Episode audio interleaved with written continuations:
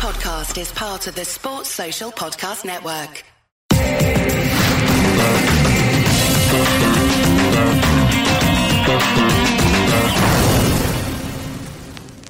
Hello, everybody, and welcome back to the Cricket Unfiltered podcast.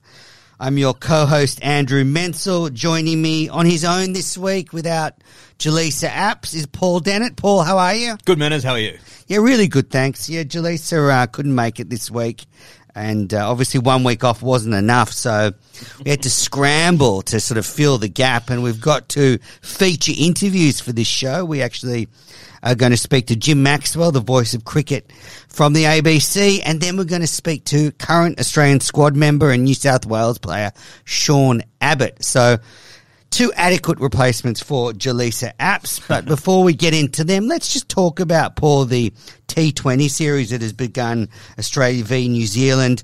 Uh, fantastic to get home on a Monday afternoon and turn on and there's a cracking game of cricket. Well, what was interesting to me was that Australia started the game as favourite with the bookmakers, and I think this just shows the aura that Australia still has. I mean, it was an Australian side that's been in quarantine up against a very good New Zealand side. First hit out in New Zealand conditions, cold night in Christchurch, and Australia was missing up to possibly seven players from its first team. Um, and Australia you know, most tours these days, it takes a while to get used to conditions. Yet Australia was set out as favourites, and New Zealand duly thumped us. Yeah, it was it was a strange game from Australia. They started well. They had New Zealand three for nineteen, and at that point, you thought um, Australia could just steamroll the Kiwis. But then Conway, I wonder if there's any relation to Harry Conway, hit ninety nine not out and set Australia one hundred and eighty five to win and Australia capitulated to be 131 all out, a complete thumping in T20 terms. Um, and yeah, not a lot of sort of standout performances from Australia. Good to see Philippe getting a first Australian cap, but other than that, pretty poor night for the Aussies. Yeah, sadly, the talking point is going to be Aaron Finch that. Uh, the low run of form he had in the Big Bash. I've got his figures here. Um, 13 innings, averaged 13.8 at a strike rate of only 113 failed in this first game. I suppose the question, Menners, is uh, hopefully he uh, pulls it pulls it out of the fire. But if he fails throughout the rest of this series, do you think he'll be um, axed as captain ahead of the next World Cup?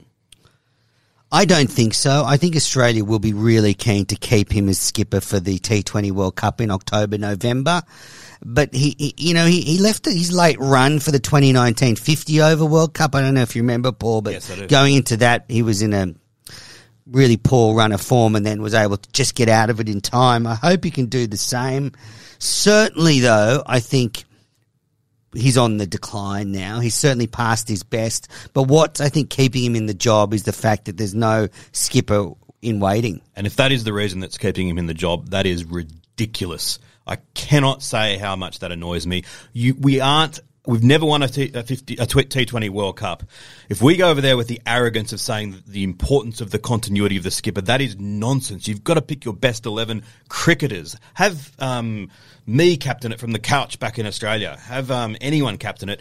Pick your best 11 players. If he's not in it, kick him out. Maybe we need to, you know, go straight to the new generation and get Dan Christian in as captain.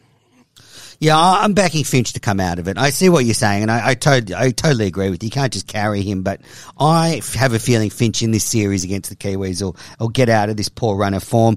I do love watching cricket in New Zealand on TV. There's just something about it. It feels like a sort of club game, but just like that next level up, and uh, very, you know, very quaint. Um, and yeah, really terrific atmosphere being beamed out from New Zealand. So can't wait for the other four games in the series. Looked superb, Hagley Oval. Um, Hagley Park, Hagley Yeah, and there was there's one group that was just on the boundary and they had like champagne glasses lined up above the fence, and I was thinking they're going to get knocked over for sure. it just looked beautiful. I haven't, been, I haven't been to Christchurch for about ten years. I, I, really enjoy the town, and it just looks so pristine and nice there. I don't know why we couldn't get the New Zealand commentary. I mean, I don't mind the Aussie commentary we had in the studio, but I always look forward to the New Zealand commentators, and so I, I wish we could have those. Um, you know, the, instead we got Isa Guha, David Warner, and uh, Mark Waugh looking at a tel- television screen. I mean, I don't know why we couldn't have had the, the, the New Zealand crowd. Ian Smith. Um, but yeah, great start to the series for the Kiwis. They were wearing retro kits, and uh, you know, may, a lot of you might be starting to turn your attention towards the football codes. Well, don't do that. Keep in the cricket mode because this series and then the domestic summer continues. Big time, as I say always. Fight for February. Cricket is summer. Summer is cricket. You know the football codes from March one they rule, but until then, let us let's keep strong. And Paul, uh, pretty exciting week for us uh, last week. We made our a genuine TV cricket commentary debut. Now, um, you know, I've been on national, te- international television a lot, but I've never actually. We're not talking about the crime most wanted sections here. I've never actually, you know, commentated a Shield match on like Fox Cricket. So I got to say, I was. Uh, yeah, loved it. Commentated the first two days of the Shield match at the SCG. Um, yeah, fantastic. Yeah, it was. Um, it was a real thrill. Um, and without getting too self-indulgent, I had to look back at the very first ever game of Shield cricket televised, which was just after TV arrived in Australia. First game wasn't because the Melbourne Olympics um, bumped it, but then um, December 1956, the 29th of December 1956 on the ABC TV, New South Wales versus Queensland, televised live from the Sydney Cricket Ground, and so to have been a part of New South Wales versus Victoria live on Fox Sports, and congratulations to Fox Sports for carrying some of the Sheffield Shield this season. Uh, it was a real thrill to be, to be a part of. And it's amazing the power of putting it on just regular cable TV as opposed to streaming it because I got a lot more messages of people who just flicked it on and realized the Shield was on. You know, if you stream it, there is that extra barrier. You, you, have to go and find it. And look, cricket fans will, and I'm sure lots of people are watching it on Kayo and their streaming devices, but there is still that sort of generation that just likes to flick on the TV and have it in front of them. And even those who are used to streaming, you're right. It's just that extra barrier. And I, I got a message from uh, an old colleague I haven't spoken to for years, and I did, hadn't told him that I was calling the game, but saying that he heard me and everything else. And I thought, wow, that's um, you're right. Um, there's something about TV even in 2021. All right. After the break, we're going to be joined by Jim Maxwell. Back in a moment.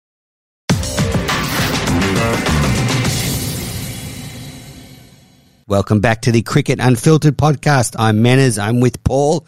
And now joining us, we have a very special guest, the voice of cricket in Australia, the, the lead commentator at ABC, Jim Maxwell. Jim, how are you? Did you enjoy the summer? I en- enjoyed um, the test matches against India in particular. Um, it was a, a kind of a reinforcement of the importance the worthiness of, of Test cricket to see the way those matches were played out and uh, how dramatically and uh, remarkably India were able to, to come back from uh, 36 all out in Adelaide uh, to uh, secure the series really with that performance in Brisbane. So well done them. They were they were brilliant, absolutely brilliant. But whether you're an Indian or Australian supporter, I think the main thing to be supportive of was the game of cricket, as uh, they say in the cliche. Cricket was certainly the winner to see Test cricket played in that way. And over five days, two matches in a row, really extraordinary. Yeah, it uh, certainly silenced the people pushing for four day tests. Do, do, do, you think that was I one think of that's dead. That's dead for quite Good. a while. That Good. Do, do you think that was one of the best home series you've covered in recent years? Yes, because so many of the home series have tended to be dead ducks by the time we get to the back end. Um, it's not often that we can think of a test match in Sydney that uh, was the deciding match of, of, of a series, or uh, wasn't quite the same this time with Brisbane being the last test. But yes, um, I think it's one of the, the better series we've had for a long time because most of them have been one sided, a lot in favour of Australia. Um, and um, this was a, a, real tonic.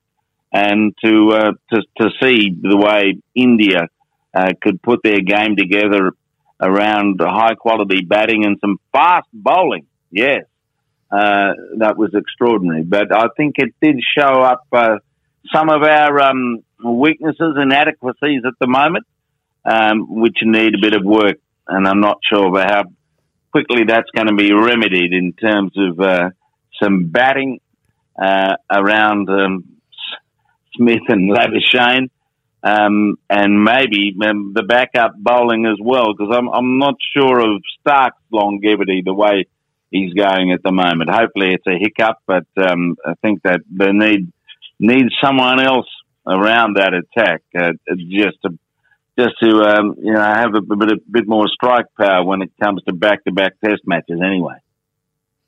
And do you think that they need to find someone else for the middle order? Um, you know, to just sort of be that sort of glue at five. Well, it, it's hard to uh, go past uh, someone like Usman Khawaja if you're looking around for an alternative uh, to to Wade um, at num- number five or six, depending where you're going to slot young Green in. Uh, but I think the major worry for Australia at the moment is the, the opening spot and how to resolve that because uh, Warner's getting close to the end of his career. Uh, obviously going to be good enough, but is he going to be fit enough? Um, hopefully so.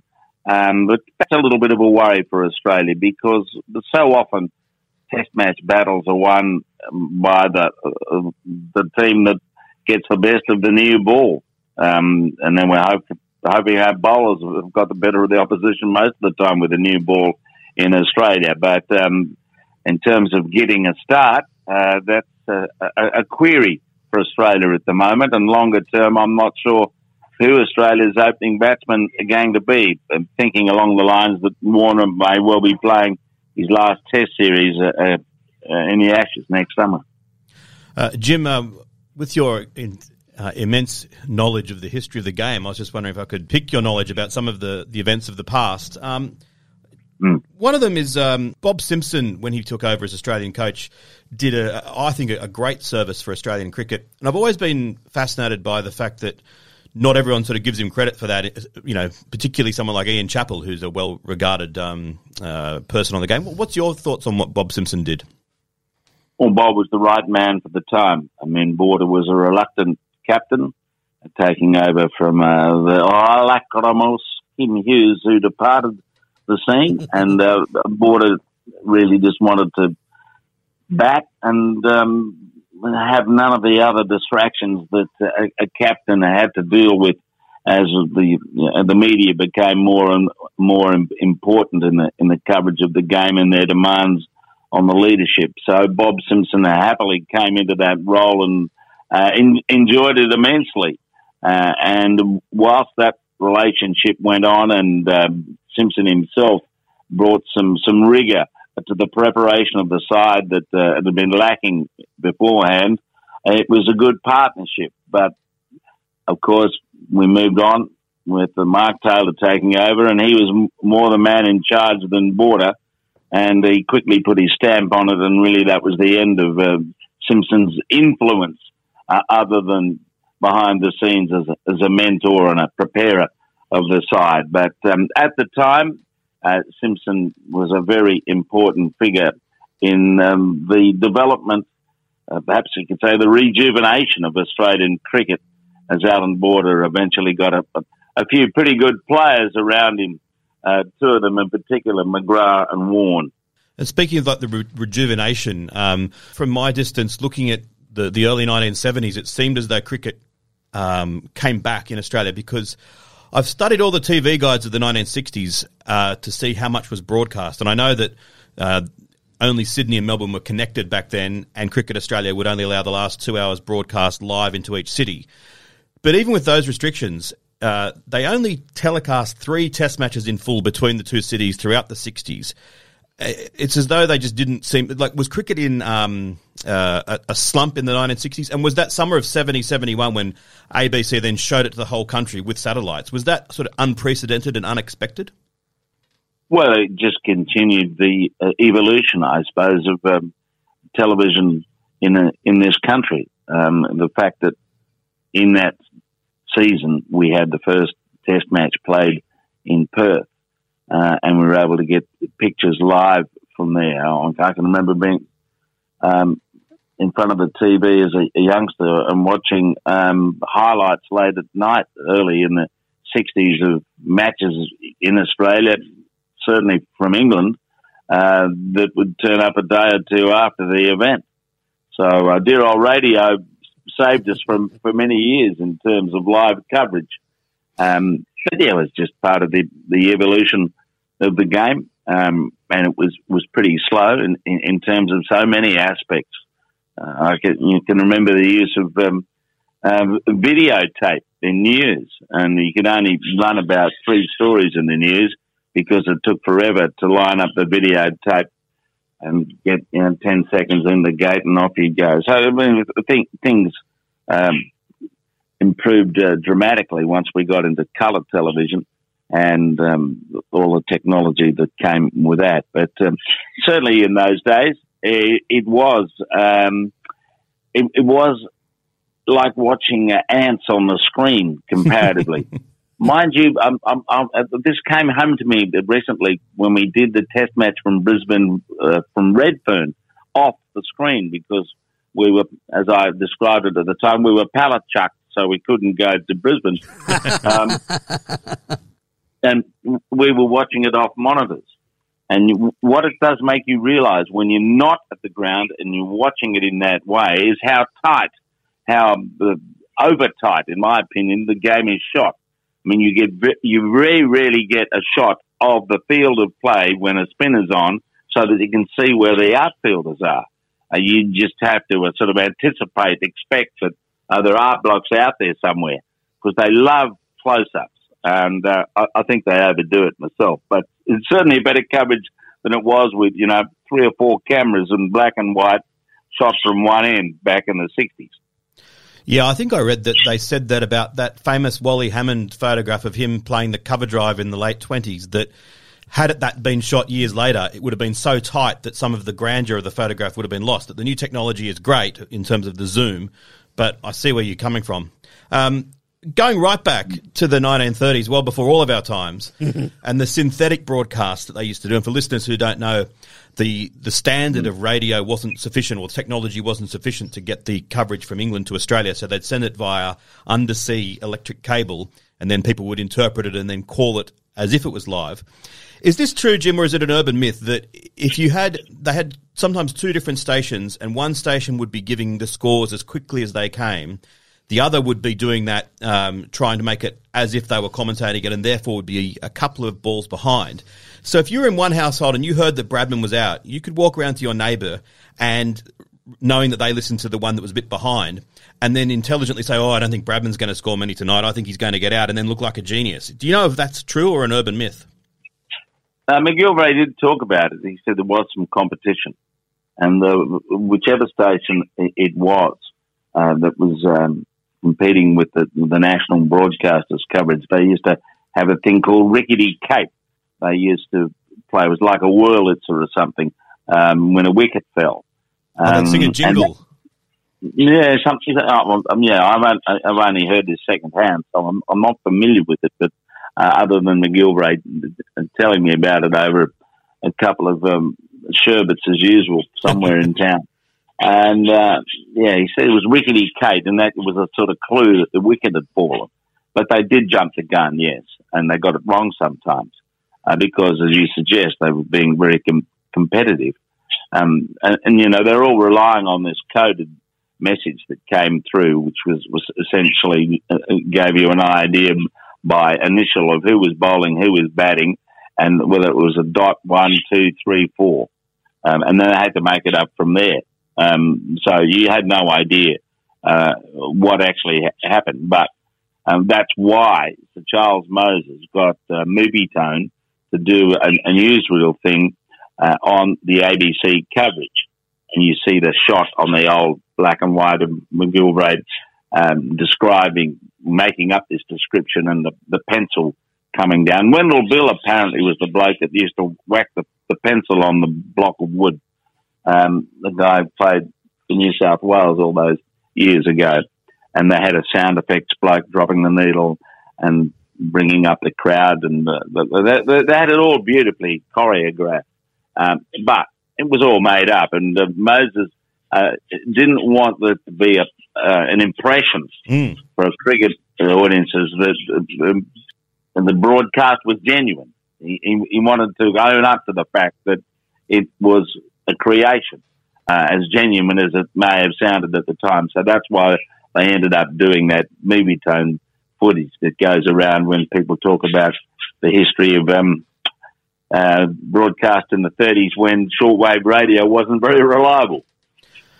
Yeah, they. Um, I think also McGilvray sometimes or, or Wendell Bill would drop the the pencil almost deliberately late to make it clear that it wasn't. Um, you know, they weren't trying to pretend that it, that it was live. What about the one that bodyline that Alan Fairfax, the former Australian cricketer, was perched in the Eiffel Tower commentating the game to to England? Um, do you know much about that one? I've only heard a little bit about it. It sounds like you know much more uh, about it than, uh, than I do. Um, well, was he, get, he getting messages via um, tel- telegram, telex, or something uh, to his position. Well, yeah, that I think that um, a French radio station had, had decided to, to cover it into England, and they and they they sent him the, the cables, and then he collected them all, and then at six a.m. in England, he did a two-hour kind of condensed coverage of a breathless two-hour coverage, so that it went live oh. live into to England. But um, I, yeah, I don't know much about it at all. I just thought that um, maybe if it's something that McGilvray ever talked to you about, that it would. It just seemed so so bizarre that uh, the first broadcast of live or uh, radio into English cricket was from, from the Eiffel Tower. It seems a, a, strange occurrence. Well, the most extraordinary thing about um, the history of broadcasting is that really Australia, uh, as in many things that have happened in the world of cricket, were the pioneers. I mean, if you think back to the first ball by ball commentary in 1924 25, which was basically used as a, a, a, vehicle of uh, a means of um, selling uh, those big mantle radios in, in, Adelaide. It was only broadcast in Adelaide. They couldn't get beyond it at that point. And the bloke called Bill Smallacombe did seven days of the timeless test all on his own. Wow. Um, and, and, and that was so many years ahead of what happened in England. I mean, England did not do continuous ball by ball commentary of Test cricket until 1957. And the rest of the time, it was part of the light programs, and they'd go in in 48, for instance. McGilvray uh, was over there doing the commentary, and Australia took the whole lot. But on the BBC, they only went over for an hour here and an hour there. So um, Australia was well in front of uh, the mother country in, in terms of um, live ball by ball uh, continuous coverage of Test match cricket, and, and that really dated from uh, Bodyline. Uh, uh and McGilvray himself, uh, I've listened to you on other on other podcasts, and he wasn't always the easiest uh, guy to work with. How would you characterise your relationship with him? Oh well, it's it's it's ancient history. I mean, I, will I'll say this: he was my, my, sort of um, mentor, lead. Um, he's the, the main reason I ended up doing as as much um, Test match cricket as I've been able to do because um, he schooled me in the technique of, of broadcasting. Uh, he, he, was certainly a, a, very formal, almost proper by modern standards broadcaster, but that was very much the style of the day. It was all about discipline, giving the score. And he wasn't given to a great sense of humour, and he would admit that. He wasn't a comedian. uh, so it was a lot stiffer, put it that way, the, the broadcast uh, in those um, earlier days than it is now when it's it's so much more conversational and relaxed. Uh, and um, yeah, that, that's how it was. But I mean, uh, to sit behind him and watch a game of cricket through and listen to his description uh, was uh, the the apprenticeship for, for me, and um, I'm very grateful for it. And in terms of all those broadcasts that have been done over the years, with all the TV footage that's up on YouTube, it's there's not much of the radio uh, that's available to the public. I presume the archive still exists. Is there ever a plan to, to, to go back and I, I, would think that some of this, this old radio broadcast uh, audio would be would have a huge audience today if done well in some sort of documentary. Do you know of any plans to do that? Uh, well, I don't think there are huge slabs of it. There are bursts of it back in the uh, the early days. Um, Mel Morris um, broadcasting Bradman scoring 100 at um, the MCG. Um, I've, I've, picked my way through a lot of it over the years, uh, making up uh, the old audio tapes we used to, used to create uh, on you know on cassette, going back to those days. Um, so there's a fair smattering of it around, um, but there'll be bigger chunks of um, radio because of the way you can digitize and everything else uh, from the last 20 or 30 years, uh, more than b- before that. Um, you know, they didn't keep slab, slabs of it, uh, just as they didn't keep, you know, slab, slabs, sadly, of some of the, um, you know, the tele recordings, videotape of um, those those years when they were able to record and um, keep video rather than just having it on film from the earlier earlier days. So um, there's, a bit there if you wanted to dig through the the archive. Um, but um, I think if you look at what Grandstand is doing uh, with its uh, archival stuff in all sports, they're, they're pulling things out and slapping them onto social media in various forms. Certainly, there on Twitter and Facebook and stuff. So um, uh, there is a bit more uh, awareness of the history, um, and that in itself is an achievement because um, if you talk to people about anything that's happened more than 20 years ago, it, it doesn't exist as uh, the frisbee flies around at the, another BBL game or something. Um, we tend to lose sight of the history very quickly. Now, Jim, that was actually an informal application by Paul. he wants he wants to be led into the ABC archives, and I don't think his family will ever see him again because, as you might have uh, noticed, he's a massive um, student of the history of the game. Well, uh, I'm sure there's a way he could, he could go and l- listen to all this stuff, but uh, how much time have you got? Oh, infinite, infinite. Trust me, a lot.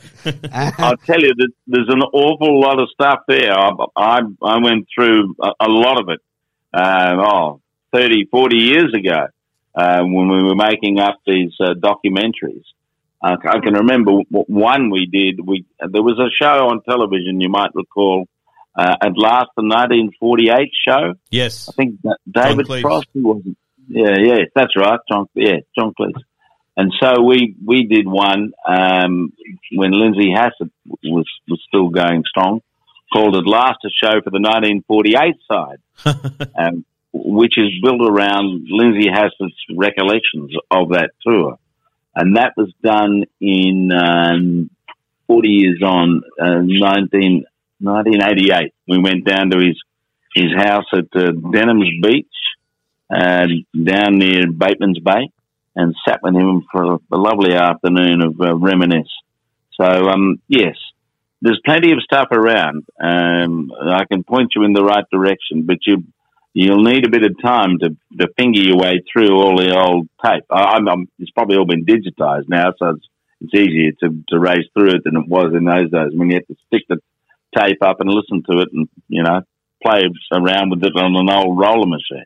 Yeah, oh, no, the time's not a problem. I've, I've been reading through the 1920s newspapers, so anything on, on radio would be actually quite um quite modern sounding. you know, it, there is a sound recording of uh, Tom Garrett talking about the 18 the first test in 1877 hmm. in there. It's uh, on an old wire wow. recording, um, recorded you know late late in his life when uh, that kind of thing was in its infancy, trying to record sound. If I could put that on TikTok, it would get it would go viral. I know that it's um it's the you're right in that there's not much attention to the old things, but there there is some, and something like that. Um, it'd be good to bring it to a new audience. well, I, I priced it out to do a, um, a story on the 77 centenary test, uh, and it, again, it, it's you know it's in a and, compile uh, somewhere there in the archive uh, of of the the first hundred years, and his his voice. I, I, you know dug it out and I put it in that program. So it, it, it's around. Yeah. Oh well, Paul's going to go looking for it. Trust me, uh, Jim. You've been very generous with your time. I just want to throw two questions at you. Uh, the first one is: Should Australia have toured South Africa? There seems to be um, a bit of a stink in South Africa about it. Um, it's very hard to answer that question. Um, Australia, really, since they decided not to go to Sri Lanka in 1996, have been very cautious about any of any of these adventures where uh, the Department of Foreign Affairs, or in this case, the medical the health authorities, are a bit suspicious. And um, going on what Craig, Craig Tiley said, uh, they're heading tennis Australia about South Africa. I think they're probably wise not to go, if only because uh, in even the current situation, getting even getting back to Australia may have been a, a problem. But it, it is a concern that uh, Australia's caution on these tours is leading to the perception, right or wrong, that um, we're playing a bit of a favoured nations, a favoured players card here, um, and it's not a good look. My, I wrote to Earl Eddings about this, and I said, right, no South African tour. You must approach New Zealand and have three tests in New Zealand. It won't count towards the championship. I mean, it's absurd. We're not playing them in New Zealand until 2024. And Crazy. goodness gracious, we're not we're not playing any Test cricket uh, until the Ashes as things go. So you know, uh, it's absurd the, the way the program is uh, is structured. But um, yeah, I don't blame them for not going to South Africa, but they should be doing something else. Yeah, and it, it just kind of, I guess, follows on from the perception that Australia hasn't been too kind to the nations where the ec- economic incentives aren't quite there. Um, but but I agree with you in this case. Just the health risks were too high. Hmm. Um, They were.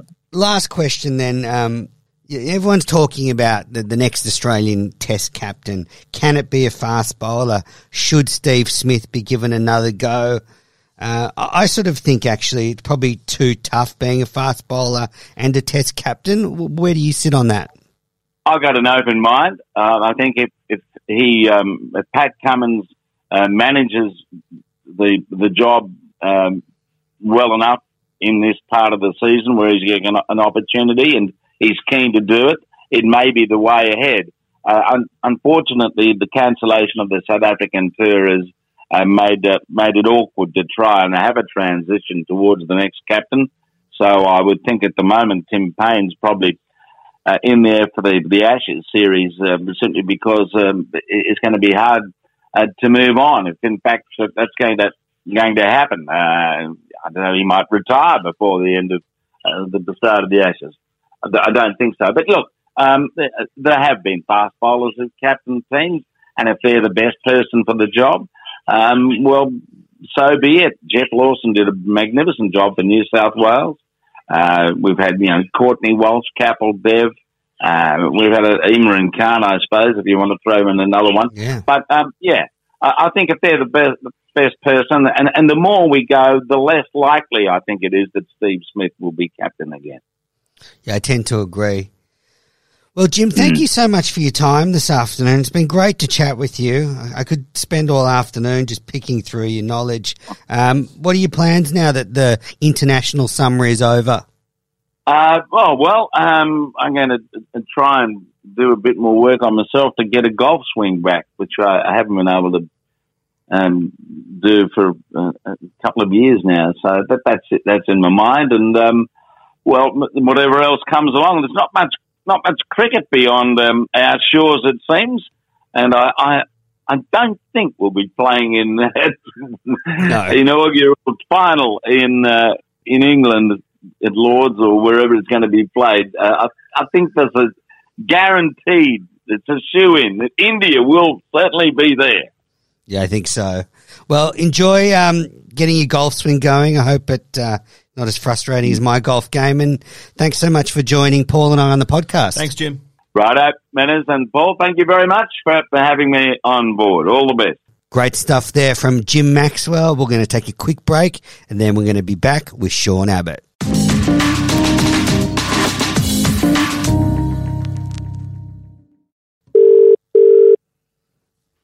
Hello. Hello, Sean. It's Menners and Paul from the Cricket Unfiltered podcast. How are you? I'm very well, thank you. Enjoying my day. Thanks for having me on. Yeah, pleasure. Paul and I have been commentating on the New South Wales Shield games for the last few years, so we've seen a lot of you playing, and it's great to chat with you. Awesome. So tell me, what, first question: what what happened in the off season with your batting? Did you did you watch a few um, you know YouTube videos or spend a bit of extra time in the nets because you've just been smashing the ball to all parts of the ground?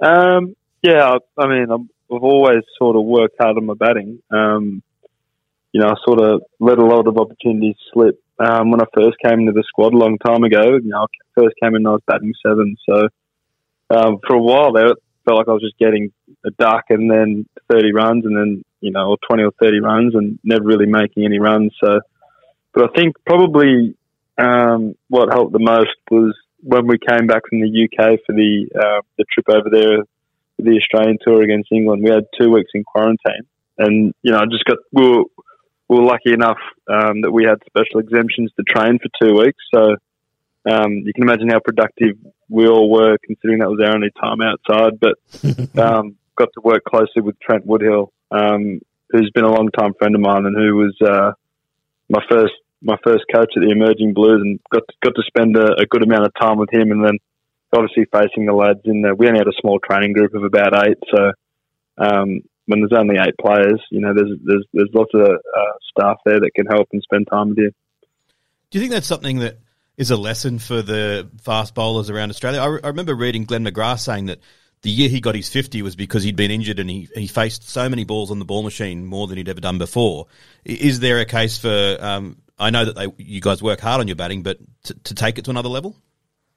Um, yeah, I think we've seen, uh, especially in recent times, how important um, lower lower order runs can be, and all, all, of us bowlers know how frustrating it can be when um, a lower order batsman comes out and, and puts a price on his wicket um, and can make uh, the bowling innings seem to go for twice as long because, you know, you probably should think you should roll through the last few wickets um, and then, you know, guys come out and put on a partnership um, with an in batter can, can be hurtful and get teams' totals up.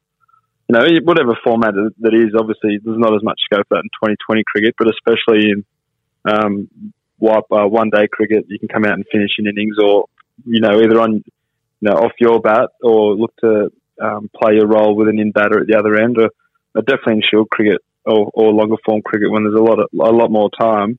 Um, I think, yeah, all, all, lower order batsmen, you know, it's definitely been a call for that, um, as you've probably seen um, in international cricket so far for lower order runs. Oh, I can't tell you how frustrating it is as, as someone who has the occasional bet on a game when you think that you're going to succeed and the opposition are six for not many and then there's a partnership. Oh, it's I, think, I think Paul Manu had money on Victoria last no, no, week. No, no, no, when you were smashing them all over the place. Um, so I want to ask you a bit of a, a technical question about your bowling, Sean. What what, what are you trying to do? Um, what's your sort of stock ball? You know, are you sort of run in and hit the seam, or you're trying to shape it away? What's your sort of stock ball? Um, yeah, I think uh, it's it's probably just trying to get the ball to move as late as possible. Whether you know that's trying to nip the ball and bowl sort of wobble seam, or when you're trying to swing it, you're trying to swing it as late as possible because you know, any batter will tell you that, you know, the later the ball swings, the harder it is to play. So, um, you know, I sort of do my best work from a bit wider on the crease um, and attacking the stumps. So, you know, I'd probably say more a nip bowler, and, and when that ball starts to reverse, I sort of um, look to go, go up a gear, but um, just trying to get that ball to move as late as possible, whether it's in the air or off the wicket. You've um, been very close to forcing your way into the Australian Test uh, 11. Ha, ha, with your batting improvement, do you think there's any possibility down the track that you could get in there, uh, not in the bottom four, but batting at seven or six as a kind of um, Andrew Flintoff style bowling all rounder?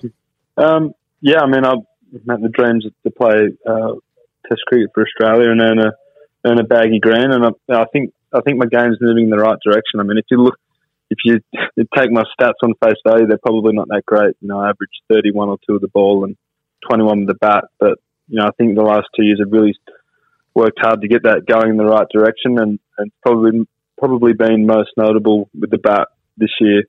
Um, we played on some flat wickets, sure, but um, still got to go out there and score the runs. And now, if a spot opens up and I'm playing good enough cricket that um, I get the tap on the shoulder to say, look, you're going to bat six or seven, um, I'll grab that with both hands, mate, and mm-hmm. um, you know, look to put my best foot forward. Obviously, I've got your batting stats here, just um, just to read them out gratuitously because I love stats. But um, 17, 18, you average 21, 18, 19, 25, 19, 20, 33, and this year 71. The way you're going, you're probably going to average about 140 next season.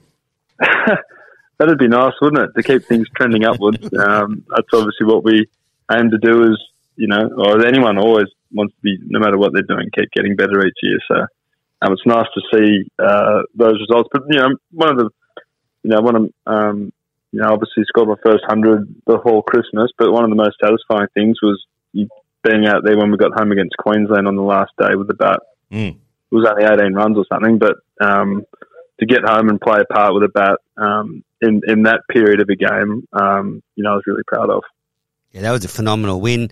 One thing also that uh, jumps out at me is that you, you bowl on a lot of flat wickets in Shield cricket, but you seem to I wouldn't, you seem to be able to sort of thrive when you know your back's against the wall and there's not much around on in the pitch.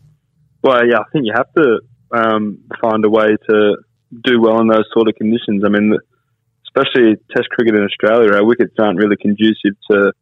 You know, we've got a lot of pace and bounce in our wickets, but um, you know they're, they're, typically quite flat for most of the Test match. So, um, you know, to find a way on on flat wickets is, you know, it's been you know, it's been tough. Like we've had to get creative some games and to you know sort of play some you know bowl a bit ugly at times. You know, either come around the wicket with a leg side field or um, come really wide of the crease and angle into the stumps and things like that, and sort of shut down one side of the field or look to drive batsmen up and, and play a bit boring and sort of wait for them to um, you know, make a move. But that's that's part of why longer form cricket's so so good, right? You, you have the opportunity to challenge batters for so long in any sorts of conditions. So um, while we've while we've had some flat wickets this year, they've sort of been flat in their own way. You know, some have had a bit more pace, but um, you know, last game against Victoria, we we played a game where you know once the the air went out of the ball, it was quite tough to get wickets as as a as a fast bowler because the pace wasn't in the in the wicket. So I actually thought the Victorian bowlers bowled really well last week. Yeah, they did. They certainly did. Uh, it was a, it was a tight match at the SCG, very enjoyable to watch. H- how did you find this summer being in the Aussie sort of hub and really for a bulk of it not playing a lot of cricket? Was that a weird feeling? Yeah, it was. I mean, it was quite funny when I got back to the, you know, to the Sixers setup. You know, I was I felt really worn out, but I, you know, I couldn't didn't feel like I could really put that out there um, and tell anyone that because I hadn't really been playing any cricket, but obviously emotionally invested in, in every game. Obviously, I've, I've not been. That was my first test tour, and um, I was out there fielding um, a lot of it, um, and then obviously training quite hard in case anything happened, and then getting ready for BBL. But yeah, so from that sense, I was sort of a little bit tired, but at the same time, once I got my teeth stuck into some cricket back here with the Blues and, and obviously the Sixers, uh, sort of riding on the coattails of the, the lads playing well all season um, for the Sixers. Um, it, has been a lot better. Has was the intensity around the Test series uh, and just the, the general feel of being around Test cricket was it as you expected it to be, or was it uh, sort of even more than what you'd expected? Um, yeah, good question. I mean, it was. I mean, I sort of had that expectation that there was there's going to be pretty high energy and, and, and lots of pressure. You know, I think um, the Australian Test cricket team is, is, the pride and joy of Australian sport and um, Australian people, and you know we're out here trying to you know knock off one of the, the best Test teams in the world um, on our home turf, and they're and they're you know giving it right back to us and playing some unbelievable cricket as well. So, um, and then to have two games go down to the wire um, on the on the last day of the the Test match, and then for India to do that at a ground in, in the last game that we haven't lost at for 30 odd years um, and take that away from us. Um, was lots of, and you could feel the pressure out there and um, when you're at the ground and things like that. So um, it was an amazing experience to um, to be there firsthand, and obviously the the the you know the results and and all that weren't favourable, and they really hurt the lads, and and you know I, I could feel that, but um, it's one of those things where although we've sort of lost that fortress that was the Gabba and we lost the home series against India, um, I think that's something that's really going to hold the Test team in good stead over the next couple of years. I think the lads and myself really took a lot out of that tour. And how did you uh, find the, the Indian players? Obviously, the the from afar, the relationship between the two sides looked pretty good. Uh, what what was it like being around, um, you know, Ashwin and Rohit Sharma and Virat Kohli and these guys who are sort of world superstars? Yeah, it's, it's um, they've obviously got quite a lot of swagger about them. Um, you know, being who they are and where they're from. You know, they're extremely popular back home in um, back home in India, and, and so they should be. They're they're amazingly talented at what they do. they've been a very good test team for for a long time, and you know across the other two formats. But um, yeah, it was you know I'm sort of been around a while now. I'm sort of used to it. I played the IPL with that at RCB one year in 2015 or 16 or something, and sort of been exposed to that before. But um, yeah, to be there in a test match environment was was pretty surreal and a, and a, very cool experience.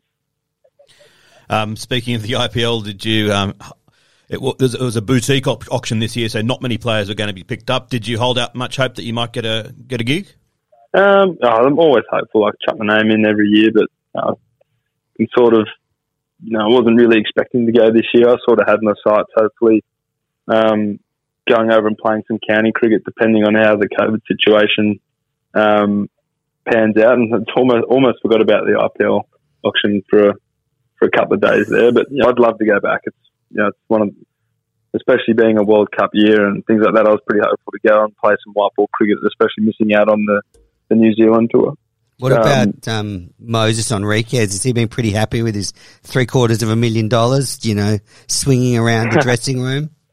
Um, I think, yeah, obviously the, the money's great, but I think, um, I think Moe's Moe's uh, like me, been been away from home and been in the hub for most of this year, not playing much cricket. Or he, he played against the white ball series against India and played quite well, obviously.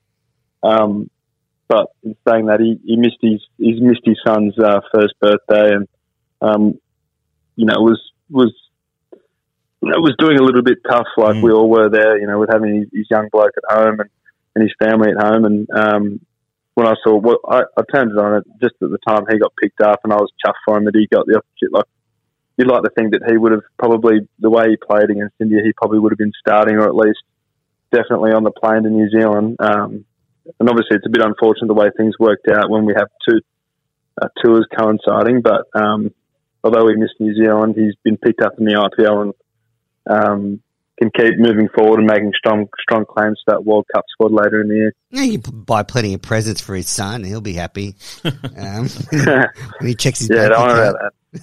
were you um uh were you how, how did you feel when the South African tour was cancelled and were you disappointed that, that you guys weren't then considered for the New Zealand tour? Um, yeah, I mean, obviously we, we we knew before once we were selected for South Africa that if it didn't go ahead, which was a strong possibility, we wouldn't um, be then bridged. We weren't able to be bridged back into the the New Zealand tour, which you know that's that's the call. I think there was you know, government protocols and whatnot that start well before you, you jump on the plane, and mm. obviously the medical staff trying to keep it safe. So it's totally understandable. But um, yeah, I mean, disappointed to miss out on both tours. Um, I was really looking forward to getting over to South Africa and, and, and um, being there firsthand for some more Test cricket. I was extremely jealous of uh, Puck and Cam Green getting their baggy green caps, and that was quite motivating mm. um, for me to see that. And then, you know, keep me driven to go and try and achieve something similar. So, um, pretty disappointed to not go over, but um, you know, let's just keep putting our best foot forward for the Blues and, and, and, keep getting better and putting scores on the board for New South Wales.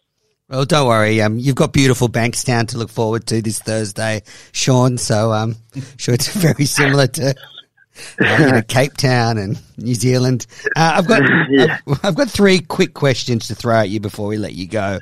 Um, first one is, what was Pat Cummins like in his first game as skipper? Uh, I think he was brilliant. Um, I knew, I knew sort of. He, he captained us in a, in a few trial games, um, few interest squad trial games in the UK, um, which I thought he did really well. Um, you could probably you can probably get that sort of vibe from Paddy watching him on TV in, on in international cricket that he's he's quite level headed and you know he always seems uh, quite even with his emotions, and he was very much like that in his first game. Um, and I was, I just, I found it quite beneficial to have um, Paddy as captain. Uh, obviously, being the great bowler that he is, um, you know, just getting that, you know, two bowlers talk to each other at mid on um, while I'm bowling my overs. You know, also as a captain, but you know, he's coming from a bowler's point of view as well. I found that quite helpful. That's great. he, he can do everything, Pat Cummins, can't he? Yeah, yeah, yeah. He's quite gifted, the young lad. um, now, uh, the the other que- the other two questions is um, around the BBL. uh, you know, everyone always every year sort of talks about the length of the BBL. Do, you like the full home and away season as a player? Um, yeah, I think. Yeah, I mean, I'm, I, the, yeah, it's, it's it's a hard one to get right because you you want as many games as you can without taking away from the product, and you want you still want an even contest. So the even contest would be, you know, everyone getting to, you know, you get to play each team home and away in your home conditions, and then away at theirs. Um, and I was okay with that. Obviously, things were quite different this year, challenging being in hubs and whatnot. Um, and we our first home game was the final. So, um, yeah, to, to be fair, it's, it's a hard one to get right, and um, I'm sure we'll we'll have to do some tweaking to, to get that right and get the balance right because there was obviously that year where it really dragged out, and there were, there were times when we had um, I think there was barely anyone in the ground at the SCG before the game started because we had um, three home games and then you know we had the the derby against the Thunder on the weekend. So everyone was just like, we'll wait till the weekend, obviously, to, come. So um, I don't mind the full home and away season. In answer to your question, um, know, obviously think that's a good starting point to tweak from there. Yeah, just it, it, it is just about the sort of minutiae of the fixturing. I know what you're talking about. I think it, the regular season sort of bled into February, and once the kids were back at school, there was just no one at the SCG for the games, and yeah, um, certainly something to tweak. And uh, final question from me, um, you know, there's been a, a discussion this week that perhaps domestic players aren't playing enough 50 over cricket, and even sort of looking at maybe making the the state competition a big bash franchise is playing 50 over cricket. I mean, do you feel as a player you're not getting enough uh, 50 over cricket? Um, I obviously had a little bit at the start of the season in the UK, and um, but yeah, I don't know. Yeah, it's hard with the scheduling just because to juggle all three forms and, and how they want to do that, um, especially this year, that's just thrown everything in, you know, and made everything quite difficult with um, getting a full season and schedule in. But yeah, obviously, I'd, I'd, I'd like to sort of play as much cricket as I can, but without without taking away from the balance of other things uh, like your life away from home and not being as, as, a domestic cricketer, not being away from home for the full you know the full season. But um, in saying that, one day cricket only goes for one day, and I don't know how they would restructure that in, in terms of having uh, more one day cricket. But I think it's definitely something to look into. Um, especially with there being so much white ball cricket um, going on over the next couple of years. We've got the you know the, the T20 World Cup at the end of this year, and then the One Day World Cup next year. Um, maybe that's something to look into for next season with the with the One Day World Cup coming up. Yeah, we could have a, a, Sydney Sixers, Sydney Thunder 50 over derby. I mean, that's, I guess that's the attraction of, um, making the franchises play 50 over cricket. You'd sort of, you feed into that rivalry built up in the Big Bash. Yeah. Yeah, no, I think that could could could definitely be an option. Um, you know, ride ride the back of the big bash wave um, to make to make more or to make one day cricket uh, more appealing uh, for kids and families to not only come up come down to watch, but um, if, if, you can make it day night, a lot more day night cricket as well, where people can watch it after work and things like that, that'd obviously be great. Last one for me, Sean. Uh, do you have your eye at all on the 2023 Ashes? I know as a fan, I do. It's something in the back of my mind. I'd love to go over there and, and watch a few games. That that must still be the ultimate dream for for a cricketer, is it? Absolutely. I mean, obviously Test match cricket's the dream, but to play the pinnacle of that for Australian cricketers is, um, you know, playing in an Ashes tour and and being playing a huge part in, in an Ashes series win, which would be, you know, that's definitely what dreams are made of. So I've definitely got an eye towards that. There's a lot of cricket to be played between now and then, but um, yeah, that's definitely something that I want to be a part of. I reckon your bowling would be pretty handy on those English pitches, just throwing it up there and hitting. Word, what, what was that? Spread the word. Let the selectors know. I will. Yeah, starting the campaign right here. Um, Cracker, if you're listening, just pencil it in. Um, well, Sean, thank you so much for your time. Good luck when the Shield resumes this Thursday, and you get a chance to turn the tables on those Vics. Um, best of luck, and uh, hope to catch up with you soon. Thanks, Sean. Thanks for having me on, gentlemen. That was Sean Abbott there from the Australian squad. Lovely chap, isn't he, Paul? Yeah, definitely. And you're right. He would be good in English conditions with a red ball. All right, we'll take our final break, then we'll be back with Can't Let It Go.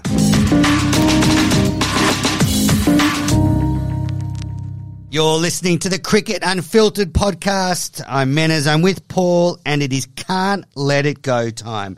That little bit of cricket news you just can't let go through to the keeper. And uh, yeah, Paul, what's your Can't Let It Go for this week? No, I've got three because it seems in recent weeks that you and Jaleesa have been having two, three, and four, so I'm just come to the party. Number one, I break the big news on this podcast. Three years ago, I announced on the show, uh, it was about a week after everyone else had announced it, but I wanted to make it clear that the Delhi Daredevils had become the Delhi Capitals in the IPL. I remember Menners and I can't remember who we were doing with at the time. Both of you instantly fell asleep and looked at me as to say that was unworthy of the being on the show. well, I've got some new breaking news. The Kings 11 Punjab are now the Punjab Kings. Um, and this is good because I do not like it with my addled brain of teams that have something other than the city as the first name. So Royal Challengers Bangalore, take note and call yourself the Bangalore Challengers or something like that. Uh, a lovely, lovely little development. Big breaking news. Um, my real can't let it go. Christian Vieri. Those of you who watched the France World Cup of 1998 will remember him scoring a wonderful goal for Italy in one of the first games of the tournament, which then led to one of the most incongruous and delightful things that I can think of, and that was a photo of Alan Border appearing in the next day's newspaper in, in Italy. That's because Christian Vieri grew up in Sydney, and so the, the Italian media asked him, "Who's your sporting hero?" expecting Maradona or Pele or whatever, and he got Alan Border um, because he was a big cricket fan. Anyway, Vieri, now 47, has lived in Italy ever since, is keen to start to make a bid for the Italian cricket team. Um, there's a there's some beautiful footage of him batting in a piazza in, in Italy with a very confused crowd looking on. Uh, so, um, Christian Vieri, we should get him on the podcast, Menners. Yeah, definitely. And he last- fancies himself as a cricketer, doesn't he? Well, he'd obviously be good. Um, you know, you can't be that good at sport and not be good at. And he, he played. He said if he'd stayed in Australia, he would have um, played at a high level. And finally, just to make sure that um, I'm keeping current, just a little thing that I saw from a Twitter account I recommend everyone follow called at Picture Sporting. It's um, historic cricket historic cricket pictures that they put on uh, Twitter. It was a lovely photo of the Sydney Cricket Ground from December 1903. It just looks magnificent. There's the, the members and the ladies stand that are still there. And they were talking about their pride at being able to get a cable from that game to London in the astonishing time of just three and a half minutes. That the score from the SCG was straight to Fleet Street, and they described the the, the journey that it had to go over twenty thousand kilometres under the sea from Sydney to Brisbane to Fiji to Fanning Island to Vancouver, Montreal, Cape Breton, Newfoundland, Valentia, and then to London. And I just thought, hasn't the world changed a lot in the last um, 117 years? Yeah, amazing. Uh, now you can get them in a blink of an eyelid, well, even less probably, um, Indeed. or blink of an eye, blink of an eyelid, either one. Um, all right. Now, well, my can't let it go. I feel kind of um, inadequate because I've just got one for a change. That's okay, mate. That's okay, mate. Yeah, I'm used to it. Um, look, I, I I am sick of negative bowling tactics to Steve Smith. So I get in the commentary box on the, the first day of the Shield match, and Victoria set this leg side field. They had 11 players on the leg side, no one on the offside, and they're bowling to his leg stump. And I'm thinking, this is not the way Australians should play cricket. I can understand a team like India comes here and they're, they're going to do whatever they can to win the test series, whether that's playing attractive cricket or not. But for me, the Australian way is if you've got bowlers like James Pattinson and Scott Boland and Jon Holland, take on Steve Smith. Don't set a negative field and play boring cricket. It, it, to me, it's un-Australian. Uh, it, was, it was terrible tactics. And in the end, Mitch Perry got Steve Smith out caught on the offside, so didn't work anyway. So I'm going to say I am sick of negative cricket tactics, and Victoria, you can do better. And if you'd like to just replay all of what Min has said and change everything to the opposite, then you'll have how I think of it. I think it was very smart tactics from Victoria. Well, you would think that, but I just don't think They got him out for seven. No, I just but that that didn't get him out. They abandoned those tactics, and Mitch Perry started throwing the ball wide of off stump. So I'll tell you what Steve Smith should have done is play more shots. Seven off 35 he got. Now, it's easy for me to say.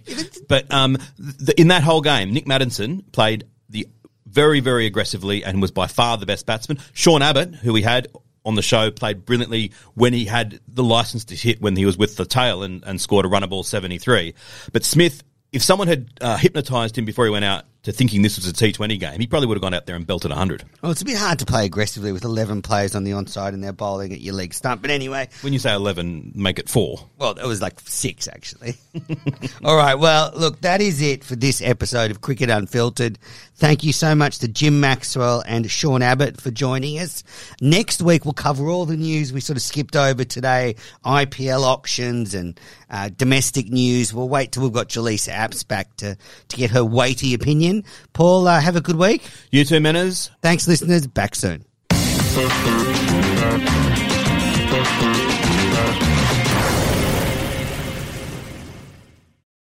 Sports Social Podcast Network.